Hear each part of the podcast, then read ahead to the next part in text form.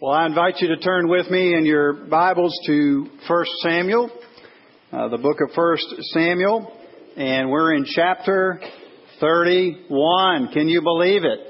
I, I can't stand it when I'm in like conferences or meetings or, you know, occasionally when I'm out there where you all are and, uh, you know, pastors and other people make, make you do this, but turn to the person to your right or your left and say, we made it. Go ahead, do it. We made it. We made it. All right, back a long, long time ago in a galaxy far, far away in February, we started this series through the book of First Samuel. Um, when, and we have made it to the end of First uh, Samuel, this book that's, uh, I guess, the ninth book in the Bible. There, if you don't have a Bible handy, there's one, or should be one at the end of the the pew. And uh, and we we have we have come a long way, right? We've, uh, we've seen some things, and I'll remind you again of a method to our, our madness. I know for some that are maybe here regularly, you've heard a little bit of this uh, rationale before. Uh, l- love, of course, uh, on, on times and in certain specific instances to, to hear topical sermons and even to do, you know, a topical series if there's, you know, something particularly pertinent that we need to, to know about. Those can be really, really helpful. But in general, uh, the way we've approached our preaching, at least at, at, at our church family here at Cross Creek Church, is to work our way through a book of the Bible. Now, that's, that's it's more difficult. It's a little bit more tedious. We're not going to you know, sugarcoat that. It's a little bit more uh, challenging to do that, but hopefully, week in, week out, instead of just sort of getting a smattering of passages from here and there in the scriptures that may, we may or may not understand how are connected to a general theme, and we're not even maybe sure that we're interpreting correctly. As we work through a, a, book of Scripture, we're seeing the passages in their context. We're being grounded more deeply in them, ultimately more fruitful for our lives uh, spiritually. There's other ways to do it, but that's just uh, that's just some of the benefits of, of pursuing this. And so uh, we, we should encourage one another because it's a little bit more difficult thing that we're doing week in and week out. It's a little it's a little less user friendly but we're trying to do it for a purpose and for a reason. Uh, the other thing that it does for us, and I know I've mentioned this before as well, is, is it helps you and it helps me in ways you might not even notice on a week to week basis. It helps you all because uh, obviously I'm still putting together the sermons, but as we work through a passage of Scripture, it kind of keeps me from just cherry picking the, the themes or the topics that I just like to talk about or whoever's up here preaching just likes to focus on. And, and they may even be good things, helpful things, but we need the whole scope of Scripture. Not just one person's opinion, even about what needs to be focused on in Scripture. So it, it kind of forces, you know, that way to help you all and, and not just be hearing me on a soapbox each week. And it also helps me Believe it or not, us uh, preachers, pastors, uh, we value the approval of people. We sometimes worship it.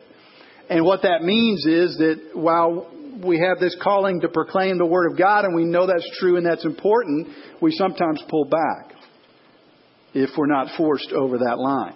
And working through the chapters of Scripture forces me to do my job better, hopefully, in helping you all to really understand the full scope of the Word of God in that way, and me not being afraid to proclaim and preach what needs to be preached, even if it's not a catchy topic or the latest thing that we feel like we need to hear about, right? As we work through the books of Scripture, that helps us. So that's what we've been doing, and uh, hoorah, we have made it to the end of 1 Samuel. Uh, the last couple of chapters, let me get us up to speed. It's summertime. Some of us have been in and out and so forth. We certainly have uh, folks visiting with us and new to our church family the last couple of weeks as well. Uh, First Samuel, this book uh, where Saul is raised up as king. Samuel's this uh, last judge, first prophet, who's proclaiming the word of God to the kings, and we're reminded that their rule and their leadership should be rooted in the, the truth and the word of God. And we see that Saul uh, doesn't do so well. He really stumbles. He's a prideful person in the sense that he's self sufficient. He's actually very fearful.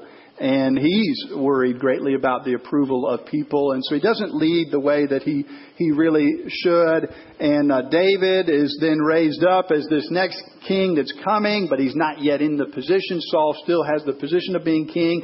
Instead of celebrating, uh, instead of Saul celebrating what David does and the mighty acts that he performs to help Saul, Saul actually becomes jealous of him. They enter into a huge uh, conflict essentially where David's on the run. The last 10 chapters of 1 Samuel is all about that. Chapter 27, it gets so extreme that David actually goes across into enemy territory. He's now living with uh, Achish uh, in, in this area near Gath, the king of the Philistines. So he's kind of living among the Philistines. They think he's helping them, going out and fighting against Israel. In fact, he's secretively, covertly going and defeating other enemies of you know, God's people. But all of this comes to a head then in chapter uh, 28, 27, 29, 30, when uh, David is then uh, asked to come, insisted upon to come and fight with King Achish against his own people, against the Hebrew people. God intervenes and is able to send David uh, back. While he's gone, though, his people have been hauled off from this city near Gath that they've been living in. Uh, God, uh, David inquires of God, and those people are rescued. God works, and David's even able to bless others. Meanwhile, we see sort of parallel to this story, Saul continuing to unravel to the point of where he goes, and instead of inquiring of God, there's a huge contrast here chapter 28, he inquires of a, of a medium. He chooses some other sort of spiritual pathway and, and actually does, in some sense, apparently make contact with the dead, with Samuel, this prophet who has passed away. And, and Saul is inquiring that way. David is not perfect, but he is inquiring of the Lord. And we see this contrast and, and really a sad place. Unfortunately, the last chapter of 1 Samuel is sad in what, what happens but ultimately is going to point us to the glorious things that the Lord has done for us. So I invite you to uh, read along with me as, uh, as I read aloud, and I'm going to read just the first seven verses of 1 Samuel 31, and we'll see what now happens as the Philistines, without David fighting with them, just by themselves, have closed in on Saul and uh, David's dear friend Jonathan, Saul's son, and then we'll actually read a verse or two from 2 Samuel chapter 1, which is just a page over for you. So let me read this aloud, and you read along with me silently. Now the Philistines fought against Israel, and the men of Israel fled before the Philistines and fell slain on Mount Gilboa. And the Philistines overtook Saul and his sons. And the Philistines struck down Jonathan and Abinadab and Malchishua the sons of Saul. The battle pressed hard against Saul, and the archers found him. He's badly wounded by the archers. Then Saul said to his armor bearer, Draw your sword and thrust me through with it, lest these uncircumcised come and thrust me through and mistreat me. But his armor bearer would not, for he feared greatly. Therefore Saul took his own sword and fell upon it. And when the armor bearer saw that Saul was dead, he also fell upon his sword and died with him. Thus Saul died, and his three sons, his armor bearer, and all his men on the same day together. And when the men of Israel who were on the other side of the valley and those beyond the Jordan saw that the men of Israel had fled, and that Saul and his sons were dead, they abandoned their cities and fled. And the Philistines came and lived in them.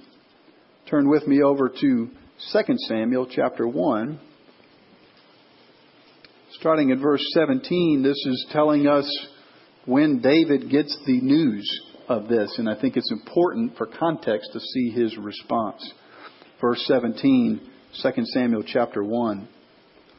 Then David lamented with his lamentation over Saul and Jonathan his son and said, It should be taught to the people of Judah. Behold, it's written in the book of Jashar. He said, Your glory, O Israel, is slain on your high places. How the mighty have fallen. Tell it not in Gath, publish it not in the streets of Ashkelon, lest the daughters of the Philistines rejoice, lest the daughters of the uncircumcised exult. You mountains of Gilboa, let there be no dew or rain upon you, nor fields of offerings. For there the shield of the mighty was defiled, the shield of Saul not anointed with oil. From the blood of the slain, from the fat of the mighty, the bow of Jonathan turned not back. The sword of Saul returned not empty. Saul and Jonathan, beloved and lovely, in life and death, they were not divided. They were swifter than eagles. They were stronger than lions. Let's pray again. Oh, Father, we ask that you would direct our time now in your word. Help us to understand and learn good things from it that uh, we might be strengthened in our walk with you. We pray this in Jesus' name. Amen. Well, many of us are probably familiar, at least in a general sense, from history of the uh, Battle of Little Bighorn also known, probably more familiarly known as Custer's Last Stand. Taking place really just 140 or so years ago, 1876. Hard to believe. Seemed like those things are even further back in the back, but it's really only been that long. This was part of the uh, the, the Great Sioux War of that year, of course, between the U.S. Uh, military and some of the Native Americans who were uh, fighting back. The Lakota, the Northern Cheyenne, and the Arapaho uh, were led. Uh, by several key leaders. One was Crazy Horse that we might be familiar with, and then behind the scenes was this uh, this older uh, Indian chief, Sitting Bull, who wasn't directly involved in the conflict, but was kind of involved in leading it. Uh, if we know anything about the fight, we know that it's been analyzed and microanalyzed and looked at and studied from all sorts of directions because it's kind of like a textbook case in the case of Custer of somebody who really didn't inquire very carefully about the situation he was in, who wasn't willing to kind of seek help from the places he could get help from and who only trusted in himself and his ability. And the story, of course, we know is tragic. I, I had forgotten the actual details. There were 700 men. They were in the 7th Cavalry led by Custer. Five of the 12 uh, divisions in uh, that, uh, the companies in that division were completely annihilated. And then I never, I never knew this, but it's interesting in light of our passage today that along with that, Custer, of course, was killed. So were two of his brothers, a nephew, and a brother in law. It was a family affair. It was a family tragedy as well. And so I thought about it in light of our passage today. Of course, many centuries earlier, and with uh, more significant and profound spiritual meanings, the uh, incident with Saul, his son, his family, his uh, life being taken, those dear to him, and Israel being impacted. And uh, you don't have a main idea, I don't think, this week in your sermon notes section, but there is a page at the end of the worship guide if you want to turn there and, and just jot down this main idea that when we fail to inquire of the Lord and trust the Lord, we risk facing God's hand of discipline. When we fail to inquire of the Lord and trust in the Lord, we risk facing God's hand of discipline. We saw last week the beautiful reality that happens for David when he does inquire of the Lord, when he asks God, you know, lead me, direct me, and then God brings blessing and he's able to actually be a blessing to others. In the case of Saul, we see how his propensity to, to not turn to the Lord, to not depend on him, is, is coming to this horrible culmination to where not only does he sort of finally pay the ultimate price for his uh, misdirections and sins, but his own, his own family does, his own sons. Even those that David cared so much about, like Jonathan, his dear friend. And then the people of Israel as well, we see are scattered, and the Philistines come in and kind of take over their area. Okay, you see the contrast here? I mean, David's living in a city of the Philistines with their permission the Philistines are taking over Saul's territory. The consequences are coming to fruition. Well, let's take a look at, at what's happening here, see if we can draw some concluding thoughts for us, kind of from the whole scope of 1 Samuel, but also from this passage. The first thing, and you can jot this down too if you want to, is that we really see a prophetic fulfillment taking place here. You can turn back with me to 1 Samuel chapter 15 if you want to. This is kind of the first major misstep that uh, Saul makes, where we uh, see that he values the opinion of man and he values his own perspective over this expressly given commandment of God. He thinks his way is going to work out better.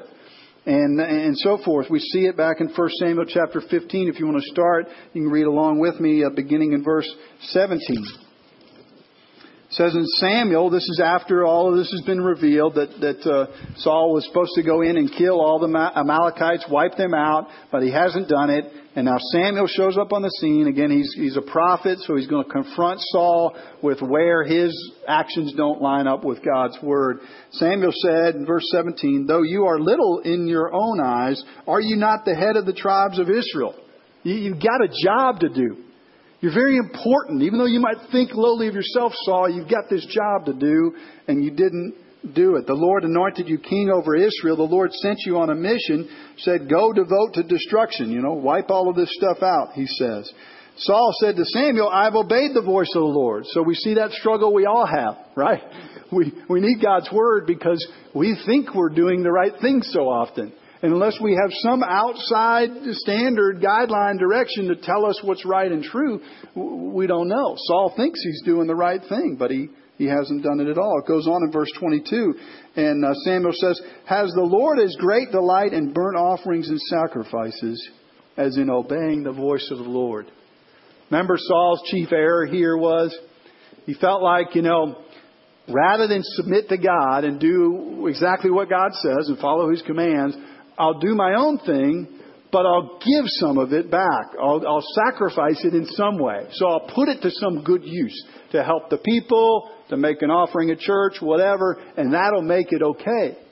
And and here you have Samuel saying, "No, I'd, I'd rather God would rather we just walk with Him, just obey Him, than try to manipulate and barter with Him." It goes on. Samuel, uh, again, Saul sort of confesses that he sinned, so now he does realize that he's done something wrong. We see this problem, you know, Saul's got this problem where he, he uh, like a, a lot of us, myself included, where he kind of says he gets it, but he, he doesn't really get it. He doesn't really repent. And then looking with me uh, down at verse 26, Samuel said to Saul, uh, Saul's asking him to come back. You know, hey, come get back on my team. And Samuel says, I will not return with you, for you've rejected the word of the Lord the Lord has rejected you from being king over Israel. And Samuel turned to go away, and Saul seized the skirt of his robe, and it tore. And Samuel said to him, The Lord has torn the kingdom of Israel from you this day, it, and it was given to a neighbor of yours who's better than you. And then this last verse, and also the glory of Israel will not lie or have regret, for he's not a man that he should have regret.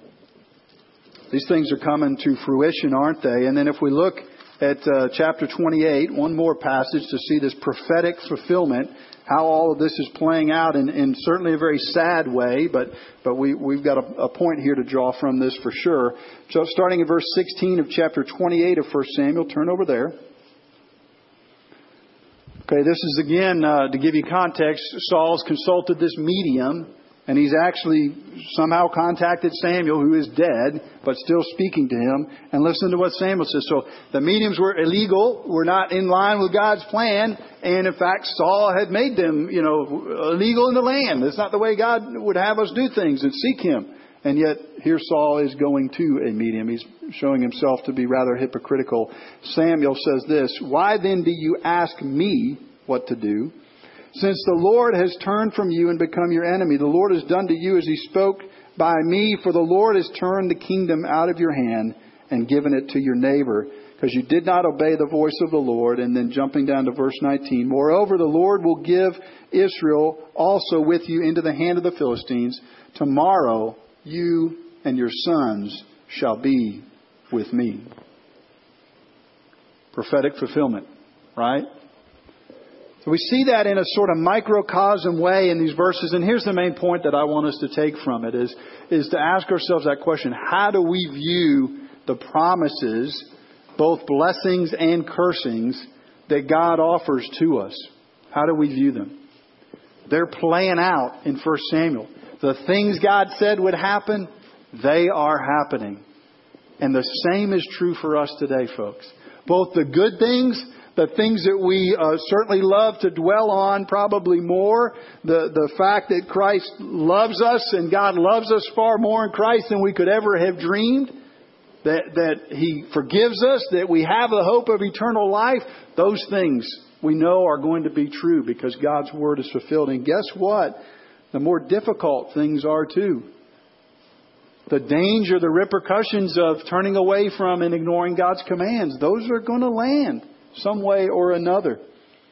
The fact that God judges over all of us and over all the nations, that's going to happen. That is happening. That's playing out and the reality that those who don't know Christ, don't receive Him, don't receive His forgiveness, will be separated from God for eternity, that's going to play out too.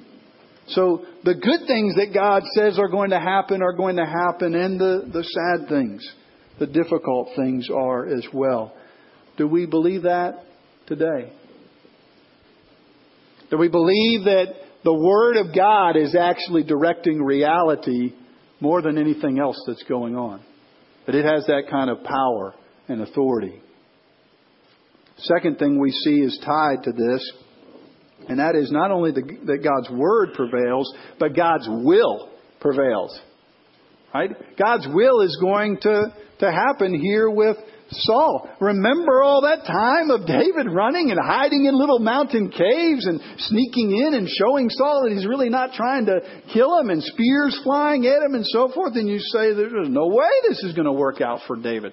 Saul's got the power. Saul's got the authority. He's in control. David's on the run. Now David's over in the Philistine territory. Now he's being asked to fight with the Philistines. Surely this isn't going to work out. He's going to get stuck eventually and yet God is prevailing. He's prevailing both for good and blessing again, and also in the matters of cursing. And folks, this is true for us today. This is true for us today. There are a lot of broken things in our world. I just prayed through some of them, just a couple of them a minute ago. There's a lot of others that we could put on the list. There's a lot of broken things in our lives and difficult things in our lives guess what? The scriptures remind us time and time again that even in those challenging places, God's working out His plan. He is fulfilling His plans and purposes. For Saul, it ended pretty doggone bad. For uh, David, we saw just a chapter earlier, God's working out situations totally out of His control to actually bless him and bless other people that had helped him. God's directing those things. And God's going to bring those things to bear. And we need to just be reminded this doesn't let us off the hook. This doesn't mean we shouldn't work for justice. It doesn't mean we shouldn't work for the kingdom. It doesn't mean we shouldn't share our faith. It doesn't mean we get passive and fatalistic. It just means that we know and we have the comfort as believers in Christ of knowing God's ultimately in control over all things. He is. He is. Last thing we see and I really found it kind of fascinating. That's why I had us turn over to 2 Samuel. I couldn't remember, honestly, exactly how that 2 Samuel began, you know, but the divisions are kind of artificial. They've been put in there over the centuries. It's all really one book, First and Second, Second Samuel. But uh, did you see what what happened? What David's response was? Did you notice anything in Second Samuel chapter one about it? He loves Jonathan, right? The two of them were friends. Jonathan stood with him. We can understand him being upset, tearing his clothes, writing a lament for Jonathan. But who else is he writing about? Did you all notice it? About Saul. He still cares about Saul. Isn't that amazing? He's still got a heart for what's happening with Saul and what that means for Israel, for God's people. He cares so deeply about that. He's, his, his, his heart is not perfect, but his, his heart is being more and more wrapped up in the things of God, and, and he recognizes the sadness of this. That all this would happen to Saul and to Jonathan. And he even acknowledges the good things that he did. You know, Saul made a mess of a lot of things, but he, he, he was fighting at the end, he says. You know, he, he was battling. And it goes on. I didn't have a chance to read it, but he, he, he says, you know, he blessed the people. They, they enjoyed some blessing because of his rule. And it just reminded me again, and maybe a lot of the things that are in the news and on our hearts are, are on my heart as well. But that, uh, that we're reminded to pray for those who are in authority over us. And that God puts those people in place. Even as Saul is dying, even Saul tried to hunt down David, David's able to somehow see what I find really difficult to see, and that is that God still was bringing this about, and so I can still honor and respect who Saul was and what Saul was supposed to do, even if he didn't do all of it. Reminds me of Romans uh, 13. Perhaps uh, you all are familiar with it. You don't need to turn there. But where it says this, it says, Let every person be subject to the governing authorities. For there's no authority except God, and those that exist have been instituted by God. It goes on later and says, Hey, pay taxes to whomever you pay taxes, respect to whomever respect is owed, honor to whomever honor is owed. All right, we know throughout the scriptures that as believers, uh, we take a stand, and when the laws of the land don't line up with the laws of God's kingdom, then, then we take a stand separately from that. Uh, Martin Luther King Jr.'s letter from a Birmingham jail, great explanation of all of that. How there are laws that people make sometimes, and where they don't line up with human laws, we, we dismiss, you know, we dismiss them.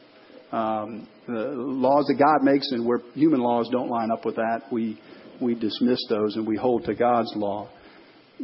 But in most things, as with David at the end of Saul's rule, we, we honor, we give respect, we recognize those authorities have been put there for our good, and we pray for them. It reminds us in 1 Timothy to pray for those who are in authority over us. Well, those are just a couple of final takeaways, and then one, one last one that I'll leave with us for today. You know, Saul was supposed to be this great solution. He was supposed to be this great leader. He was supposed to be this great hope for Israel. David, who comes after him, is certainly an improvement in a lot of ways, but he's far from perfect as well. And as such, all of them, as we've said throughout 1 Samuel, looking at this theme, who is king, ultimately point forward to another king. It was interesting. I uh, watched recently with my boys, uh, Patience and I did, my wife Patience with our four boys, that movie, The End of the Spear.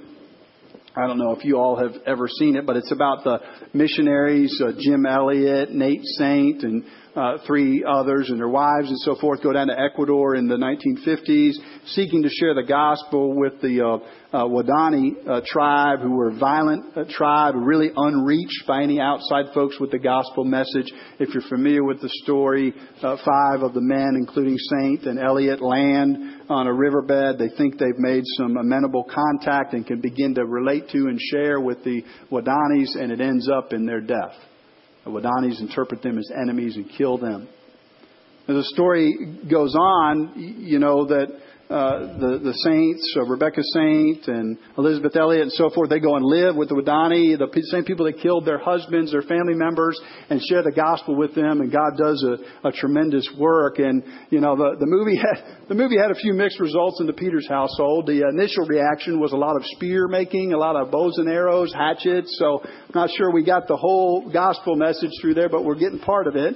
And uh, and so we got that. But uh, but at the end of the movie, there's this powerful scene and and I guess that's uh, accurate to Nate uh, Saint's son, Stevie Saint, uh, goes back. So his father was killed by the by these folks, and Mincaye is one of the uh, natives, one of the Waodanis who who actually speared Steve Saint's father.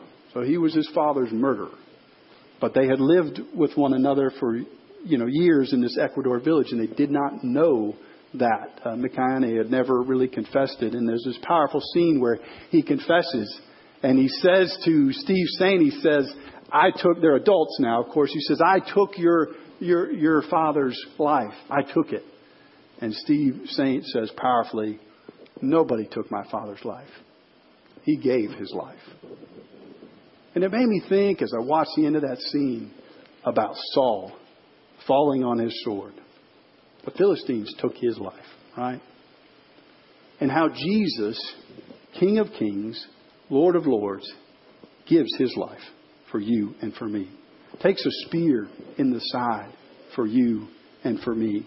How he, as the King of Kings, rules with perfect justice.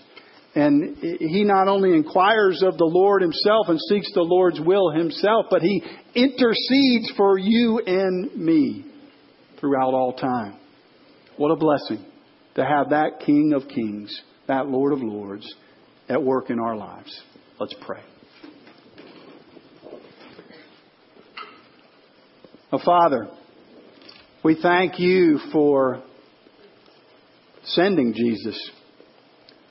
We thank you for the kings that came before. We thank you for, for the work of Samuel as that prophet and for Saul and for David, the things that we've learned about them in the last number of months and the way that uh, your word and the individual passages and chapters has really ministered to us and given us eyes to see good things about you, challenged us to maybe change some things about what we believe, about what we say, about what we do, and all of these things. We've been greatly encouraged by your word.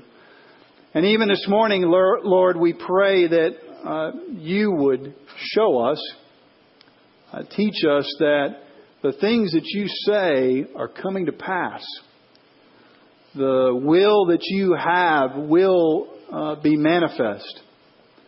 And Lord, that that gives us great peace and even allows us to give honor, uh, give respect to those who lead and maybe even lead in ways that, that we know aren't perfect because we know, Lord, that you ultimately are super, superintending all things. Lord, we pray that you would uh, raise up and take down as you desire in those that uh, would lead over us in different areas, just as we see in the scriptures. And Lord, we pray that you'd help us to uh, act for the things of your kingdom and walk in step with you. Lord, that we'd be people that would inquire of you and seek to follow your direction. Lord, in all these matters and many more that we've studied and learned about, we pray that uh, you would be our Lord and our God, our Redeemer and our Rescuer. And we pray this in Jesus' name. Amen.